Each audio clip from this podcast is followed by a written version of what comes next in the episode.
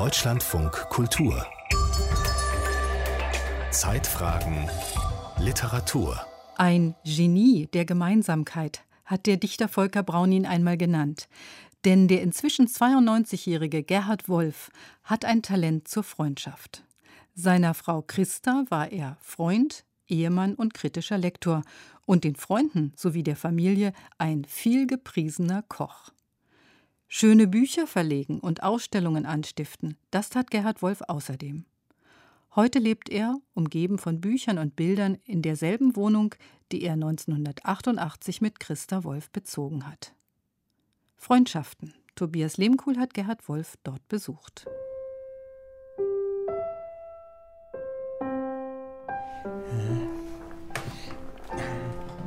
Und hier ist ein Wohnzimmer nochmal.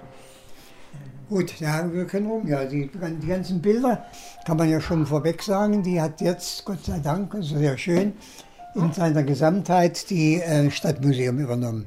Wir haben eine Stiftung gemacht und konnten die ganzen, sind etwa an die 50 gemalte Bilder und unheimlich viel Grafik. In der Wohnung von Gerhard Wolf in Berlin-Pankow. Die ältesten Bilder, Willi Sitte, aus Halle, den wir ganz früh in den 50er Jahren in Halle gut kannten. Das ist Elina Lister, da habe ich ein Buch gemacht über sie, eine Russin, die in den 20er Jahren nach Berlin kam. Ein langer Flur, von dem die Zimmer abgehen. Rechts das Arbeitszimmer von Gerhard Wolf, dann ein Durchgangs- oder Mittelzimmer. Darin ein Schrank mit breiten und tiefen Schubladen für Grafiken. Danach das Wohnzimmer mit kleinem überdachten Balkon. Hier sitzt an diesem Nachmittag Wolfs Tochter Tinka am Laptop. Sie wohnt mit Wolfs Schwiegersohn, dem Grafiker Martin Hoffmann, im selben Haus. Überall hängen die Wände voller Bilder und Grafiken. Und hier im Wohnzimmer steht ein massives Nagelwerk von Günter Uecker. Ein Nagelbuch. Dabei ist immer so viel Raum zwischen den Werken gelassen, dass ein jedes atmen kann und auch der Betrachter nicht von der Kunst erschlagen wird. Das ist die Christine Schlegel aus Dresden, die ich ein Buch gemacht habe. Max Uhlich, den wir kannten, ähm, die Verni, eine Malerin aus Berlin, die Mutter ist eine bekannte Bildhauerin. Auf der linken Seite des Flurs gegenüber dem Wohnzimmer liegt das Arbeitszimmer von Christa Wolf. Und obwohl sich seit ihrem Tod 2011 hier nichts verändert hat, wirken weder ihr Zimmer noch der Rest der Wohnung im entferntesten museal. Ein großer Schreibtisch, etwas unaufgeräumt, Bücherregale, aber auch die nicht überbordend voll. Von Christa Wolf selbst, so Gerhard Wolf, reiche die Surkamp-Gesamtausgabe. Die ganzen Einzelausgaben, die Übersetzungen, die müssten nicht alle hier stehen. Das ist das Mittelzimmer hier.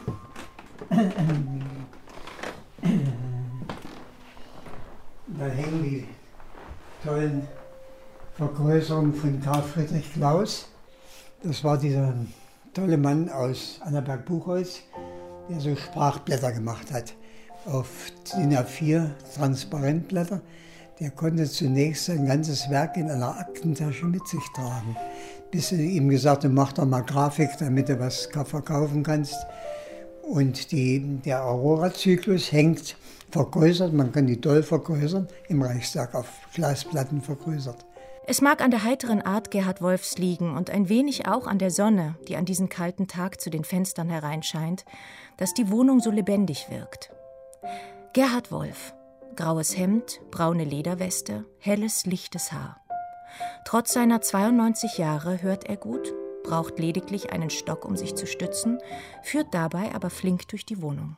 Hier hängt sonst ein großes Bild von Nurja Quevedo, das wird gerade ausgestellt, das ist jetzt an Gerda Lepke, Martin Hoffmann. Der Blick nach draußen geht auf den Amalienpark, eine kaum fußballplatzgroße Grünfläche. Direkt vor dem Haus, in das Christa und Gerhard Wolf 1988 eingezogen sind, steht in Erinnerung an die Schriftstellerin eine Skulptur der Bildhauerin Christine de Verni. Sie trägt den Titel Maske der Medea. Und dann haben wir immer ein Domizil in Mecklenburg gehabt, sind einmal abgebrannt in Metheln, Neumetheln, und dann haben wir das alte Pfarrhaus in Boserin bekommen. Der Bischof Radke hatte von unserem Unglück erfahren und wir suchten dann noch irgendwas, wollten eigentlich was Kleineres, aber das war, das stand schon leer. Ein paar Jahre und die Kirche hätte entweder da investieren, irgendwas draus machen müssen, haben es dann uns verkauft. Das war natürlich sehr schön. Das ist heute ein großer Familiensitz, wo Kinder, Enkelkinder äh, sich treffen können. Über 60 Jahre lang bildeten Christa und Gerhard Wolf eine Lebens- und Arbeitsgemeinschaft. Ohne ihren Mann als ersten Leser und häuslichen Rückhalt wäre Christa Wolfs Karriere als Schriftstellerin gewiss anders verlaufen, so sie denn überhaupt begonnen hätte. Für die DDR ist die Rolle dieser beiden gar nicht zu überschätzen, weil da waren sie äh, für viele Menschen ein Sprachrohr. Christa Wolf auch oft so eine Art Kummerkasten, wo die Leute endlich äh, auf den Lesungen vor allen Dingen aussprechen konnten, was sie bedrückte. Sie fanden in ihren Büchern viele ihrer eigenen äh, Zweifel und, und Sorgen wieder. Angela Drescher war Lektorin von Christa Wolf beim Aufbauverlag und hat dort auch ein Buch von Gerhard Wolf betreut den 2020 erschienenen Band mit Erinnerungen an befreundete Künstler und Schriftsteller Herzenssache. Gerhard Wolf war nicht nur der Lebens- und Arbeitsgefährte seiner Frau, er war außerdem Verleger, Herausgeber, Kurator, Initiator und nicht zuletzt eben auch Autor. Gerhard Wolf war so ein Kommunikator, der ist ja so ein Netzwerker, der mit, mit ganz vielen Künstlern Schriftstellern und bildenden Künstlern sehr eng befreundet war, der die sehr gefördert hat, der sie zusammengebracht hat. Er hat ja auch einige Freundschaften, die Christa Wolf dann äh, gepflegt hat, angestiftet. Er ein Anstifter. Gerhard Wolf war ein Anstifter, ist ein Anstifter, der sich natürlich sehr verdient gemacht hat, vor allen Dingen die, um die DDR-Lyrik, die ja in den 60er Jahren eine ganz, ganz große Rolle gespielt hat. Also Volker Braun und Mickel und andere, sind damals bekannt und wichtig geworden.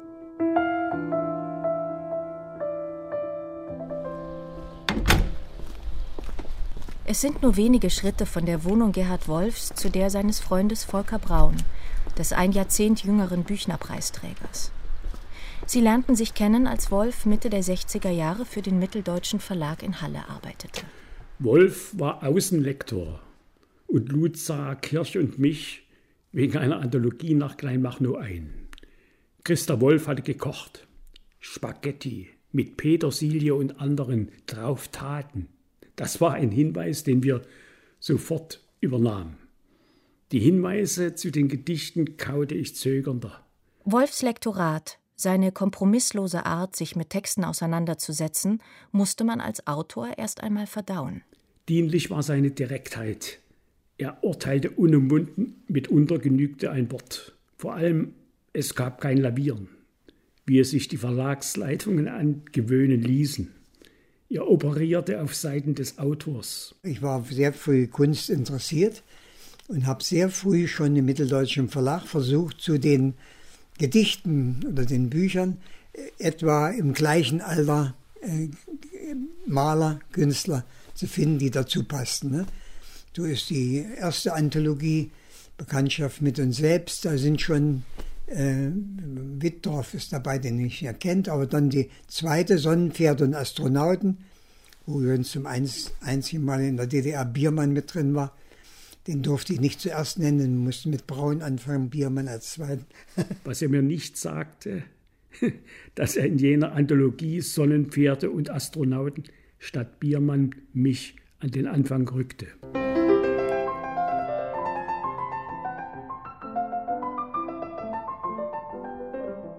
Mut und Geschick zeichneten Gerhard Wolf als Lektor und Verleger aus.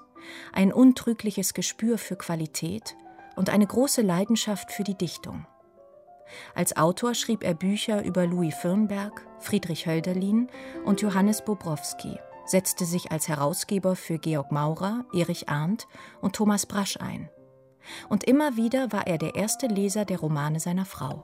Christa Wolf war eine der Autoren, die einen wirklich abgefragt haben. Wie ist das gelungen? Stimmt das? Wie ist die Figur? Ist das da zu lang und so?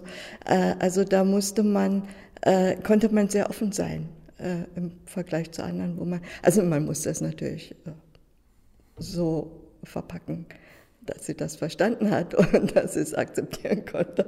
Aber sie war ja schon von ihrem Mann, von Gerhard Wolf, ein sehr, sehr hartes Lektorat gewöhnt. Der war ja immer der allererste Leser, sodass ich dann quasi die Zweit- oder Drittfassung bekam.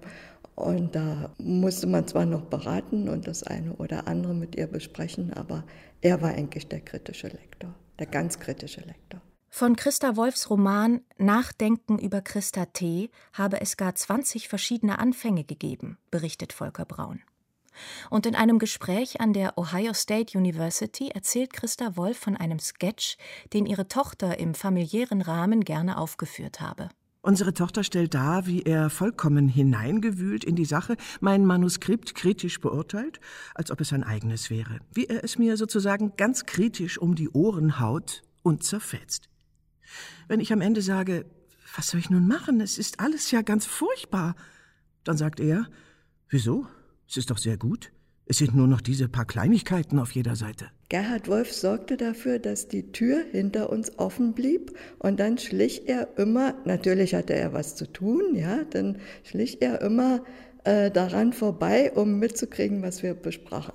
Und sie versuchte immer die Tür wieder zuzumachen und sagte, Gerd, wir brauchen jetzt aber mal Ruhe. Und er sagte, na, ihr habt doch Ruhe und äh, ich mache ja gar nichts und so. Auf die Frage, ob er Geld bekommen habe für seine Arbeit, sagt Angela Drescher nein, aber als Belohnung eben eine ganz wunderbare Familie. Zwei Töchter, Enkel und Urenkel. Zu dieser Familie gehört gleichermaßen ein großer, ein sehr großer Freundeskreis, zu dem vor allem Schriftsteller, Buchmenschen, Künstler zählen. Der große Kommunikator Gerhard Wolf hat eben auch, und vielleicht ist dies sein größtes Talent, jenes zur Freundschaft. Das gemeinsame Essen war zu Christa Wolfs Lebzeiten das soziale Ereignis schlechthin. Gerhard kochte nicht nur für die Familie, er kochte auch für die Freunde. Ich entwickelte mich nach, nach und nach zu einem Koch und habe die immer. Es gab von Christa einen Weiberkreis.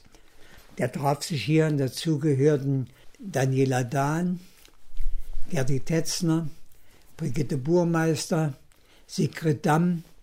Die trafen sich abwechselnd jeden Monat in einer anderen Wohnung. Und wenn die zu uns kamen, habe ich die immer bekocht. Ne? Und da habe ich mir natürlich Mühe gegeben, dass es ein Drei-Gänge-Menü war und so. Und von daher hat sich das so ein, dass ich so ein toller Koch bin. Ne? Ich, ich halte es für ganz normal, aber ich habe sehr viel auch dann äh, in der Familie am meisten gekocht. es wurde ein lebenslanges, enges manchmal konspiratives, mithin geselliges Verhältnis. Sagt Volker Braun über seine Beziehung zu Gerhard Wolf. Er kochte gut und er dachte gut. In den kulturpolitischen Krisen blieb er gelassen und fest. Anfang der 80er Jahre las er den Hinze-Kunze-Roman Die Übergangsgesellschaft. Und beide Wolfs erklärten mir, das druckt keiner und fühl man nicht anders aber man hatte diese Zustimmung unter den Flügeln. Ich ließ mir in vier Jahren keine Änderung des Ramons abhandeln.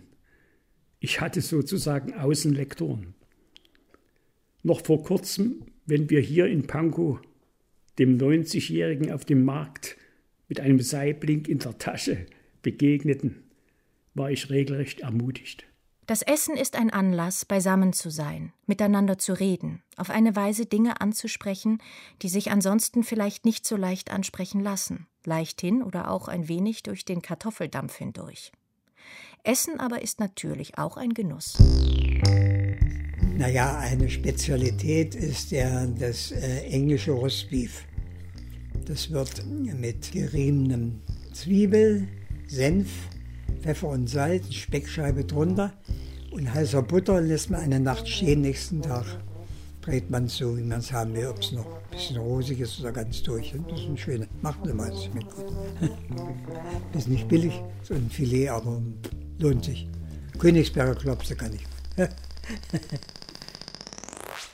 Man weiß gar nicht, wie Gerhard Wolf bestimmte Dinge macht. Sie entstehen oder sie scheinen zu entstehen quasi nebenbei. So ist es auch beim Kochen. Andere sind da sehr genau und halten sich an irgendwelche Kochbücher und so. Und er kocht mit so viel Lust und Hingabe, äh, dass man gar nicht merkt, wie er das zusammenzaubert.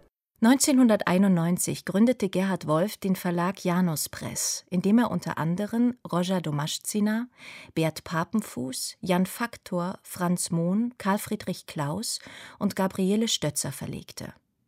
Hier erschien auch ein szenisches Prosastück von Christa Wolf, eine Art Monolog, der den Titel trägt Herr Wolf erwartet Gäste und bereitet für sie ein Essen vor. Sie haben fest zugesagt, beginnt dieses Stück. Also Sie haben fest zugesagt. Äh, wann kommen Sie denn?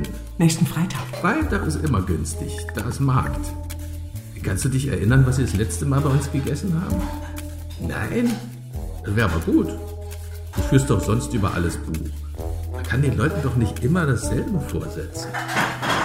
Diese Einigkeit war, glaube ich, eine der Grundlagen ihrer sehr, sehr langen Ehe, wobei die nicht ohne Konflikte ablief. Sie haben natürlich auch ständig sich gestritten, also oder versucht im Austausch von Argumenten sich klarzumachen über die jeweilige Situation, über die Art, wie man damit umgehen sollte. Äh, das, das war so ein permanenter Prozess. Also wenn man mit, äh, mit ihnen zum Beispiel im Auto saß, es lief immer zu Inforadio oder so, weil, weil die haben, die waren so wach und die wollten, äh, waren so begierig darauf, Nachrichten zu hören und zu wissen, wie sich bestimmte Dinge entwickelten. Darüber haben sie sich dann immer ausgetauscht. Also am Freitag kann man auf dem Markt frischen Fisch kriegen. Ja, wenn auch der Holländer mittwochs noch besser ist. Da würde ich mich ausnahmsweise sogar mal anstellen. Auch wenn da manchmal 30 Leute stehen. Nicht nur, weil seine Ware wirklich frisch ist. Der macht moderate Preise pro Stück.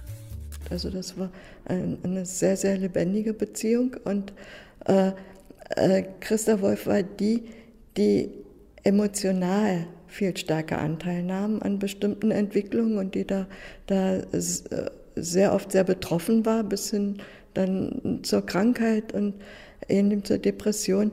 Und Gerhard Wolf war dann der, der sie aufgefangen hat und abgewiegelt hat und versucht hat, äh, bestimmte Dinge ja, in einen Rahmen zu stellen und, äh, und, und sie auch zu bewahren. Also er hat ihr äh, schlechte Kritiken oder Nachrichten, die hat er erstmal gefiltert und ihr dann nach und nach beigebracht. Äh, ja, so war ein bisschen die Aufgabenverteilung unter den beiden, wie ich sie gesehen habe. Und äh, das, das war sehr interessant und schön und lehrreich zu erleben. Also, was würde ich da am besten nehmen? Lachs ist immer gut. In Scheiben, gegrillt. Dazu Reis, Salat, schönes Süppchen vorneweg. Rote Grütze hinterher, fertig. Aber findest du das nicht auch ziemlich langweilig? Am liebsten würde ich ja mal eine Fischpfanne machen. Drei, vier verschiedene Fische aus Köpfen und Gräten und Suppengemüse, schön Fischfond herstellen, darin dann die Fischfilets kurz köcheln lassen. Hm. Ja, das, das kannst du mit Aioli machen, sogar, sogar mit Paprika und dazu frische Baguette. Was meinst du? Ja? Unvergesslich ein Austernessen mit Anne Lance. Es gibt ein Gedicht darüber. Ich musste es lesen, als wir, Christa lebte noch, für einen Film von Arte ein Remake davon machten, in seiner Küche.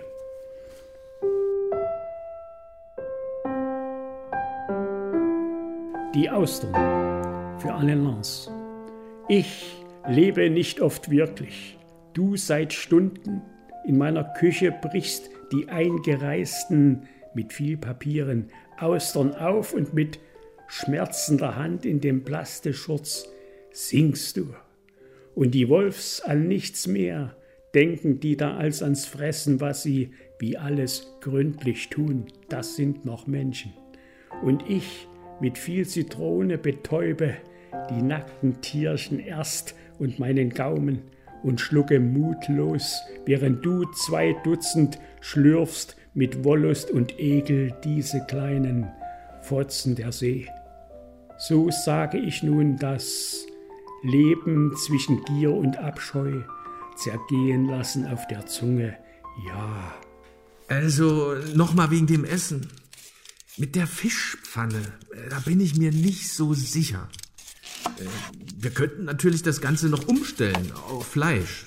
Dann sieht die Sache wieder ganz anders aus. Da könnten wir als Begrüßungstrunk anstelle des Prosecco auch eine Margarita kredenzen. Ha, haben wir noch Tequila? Cointreau? Ah, Limetten bringe ich vom Markt mit, da muss ich dran denken. Die gibt es manchmal auch im Bioladen. Ja, das sind die übrigens schweineteuer. Krass war auch ein guter Koch.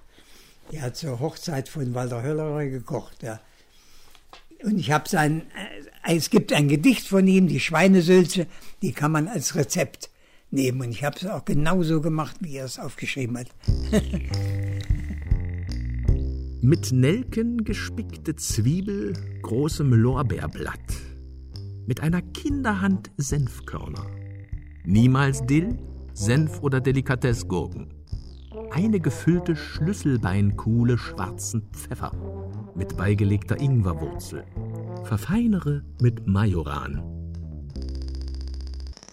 Ich weiß nur, dass wenn er Interesse an jemanden hat, sagt Angela Drescher über Gerhard Wolf. Und wenn jemand durch seine Art der, wie soll ich sagen, Qualitätskontrolle menschlichen, literarischen, äh, äh, durch seinen Filter gegangen ist und er den akzeptiert hat, dann ist er ein sehr, sehr treuer Freund, sehr aufmerksam auf seine Art, äh, also ein sehr sorgender, ohne dass er sich aufdrängt, aber einer, der dann da ist, der ganz genau verfolgt, was zum Beispiel ein Autor schreibt, der äh, sehr viel zur Kenntnis nimmt, der auch rückhaltlos loben und bewundern kann und gleichzeitig aber einen ganz klaren Blick hat für bestimmte Schwächen und damit dann auch nicht hinter den Berg hält.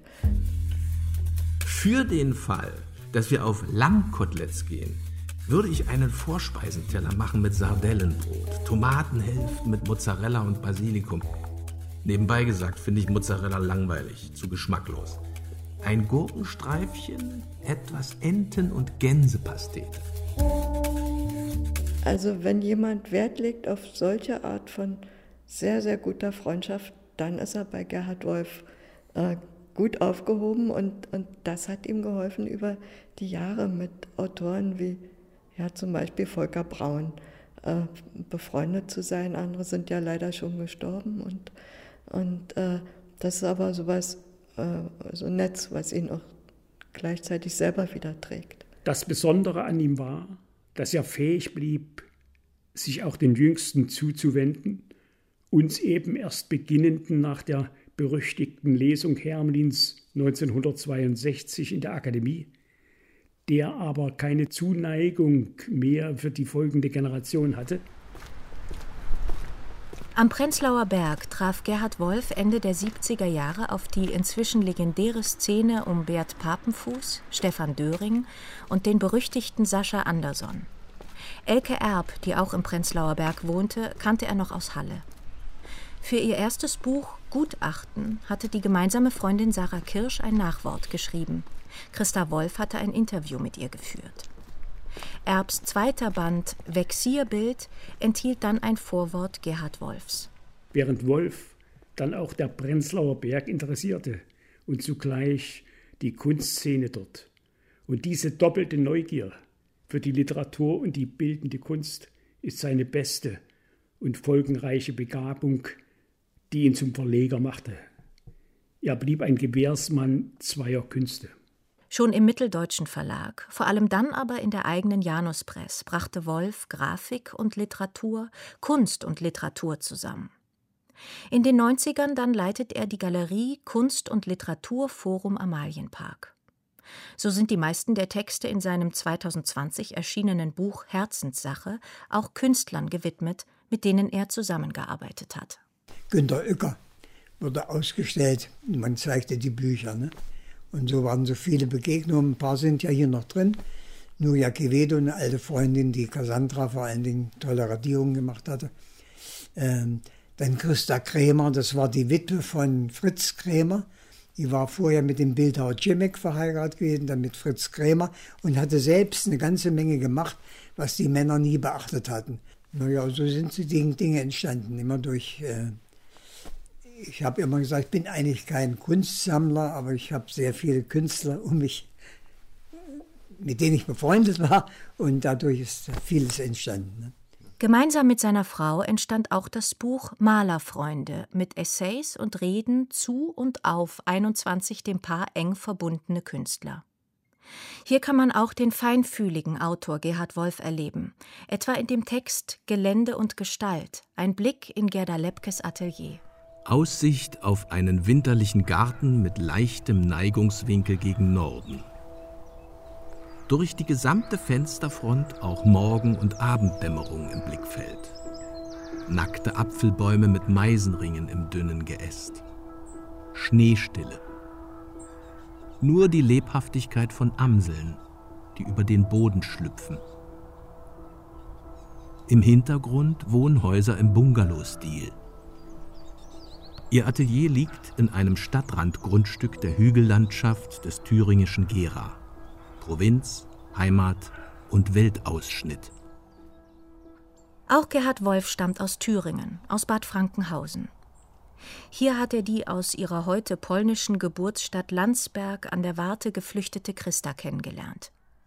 Ihre Lektorin Angelika Drescher hat vor einigen Jahren, zum 85. Geburtstag Gerhard Wolfs, ein humoristisches Porträt des Thüringers und speziell dieses thüringischen Tausendsassers verfasst. Die Thüringer sind eine aus dem Osten zugewanderte Gruppe, die auf Hunnen und Burgunder, Franken, Sachsen und Kelten zurückzuführen ist. Diese Herkunftsvielfalt prädestiniert die Thüringer, zentrale Gestalten der deutschen Kultur und Dichtung hervorzubringen. Ohne auf Einzelheiten eingehen zu können, sei nur erwähnt, dass Thüringen bereits um 1200 eine Blütezeit des Minnesangs und der Sinnspruchdichtung erlebte.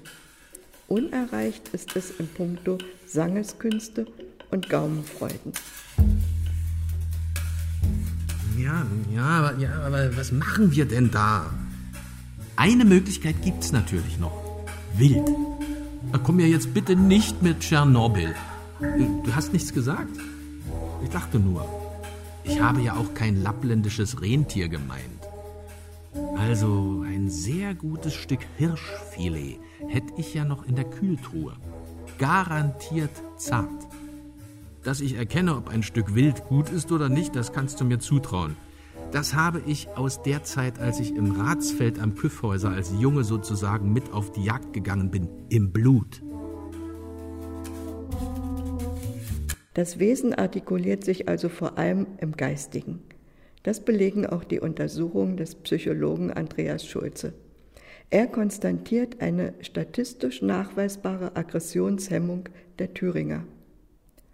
Obwohl er leider eine wissenschaftlich nicht statthafte Gleichsetzung der Thüringer mit den Sachsen vornimmt, sei dennoch seine Charakterisierung der sächsischen Vorliebe für alles Kleine, eher Unbedeutende und die ausgeprägte Defensivhaltung in Konfliktsituationen erwähnt. In einem Gespräch mit ihrer Enkelin Jana Simon hat Christa Wolf einmal gesagt: Es ist wirklich erstaunlich, aber dein Opa hat offenbar kein Problem mit Konkurrenz. Er ist nicht wie zum Beispiel Max Frisch, der es nicht ertrug, mit Ingeborg Bachmann zusammenzuleben. Gerd hatte von Anfang an ein gesundes Selbstbewusstsein, so dass er sich nicht benachteiligt fühlte oder weniger wert, wenn er weniger äußeren Erfolg hatte. Das ist bis heute so. Er macht die tollsten Sachen, steht dabei aber in meinem Schatten. Und zwar völlig unverdient. Manchmal ist das für mich mehr ein Problem als für ihn. Wir, wir, wir könnten natürlich noch einmal völlig umdenken und das Ganze um einen schönen Hecht herum gruppieren.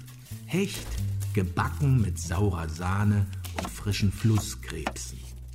Aber die kriegen wir leider nur in Mecklenburg. Ich meine bloß, wir haben ja noch etwas Zeit. Man kann sich ja auch mal ganz kurzfristig und schnell entschlossen entscheiden, nicht? Ganz genau.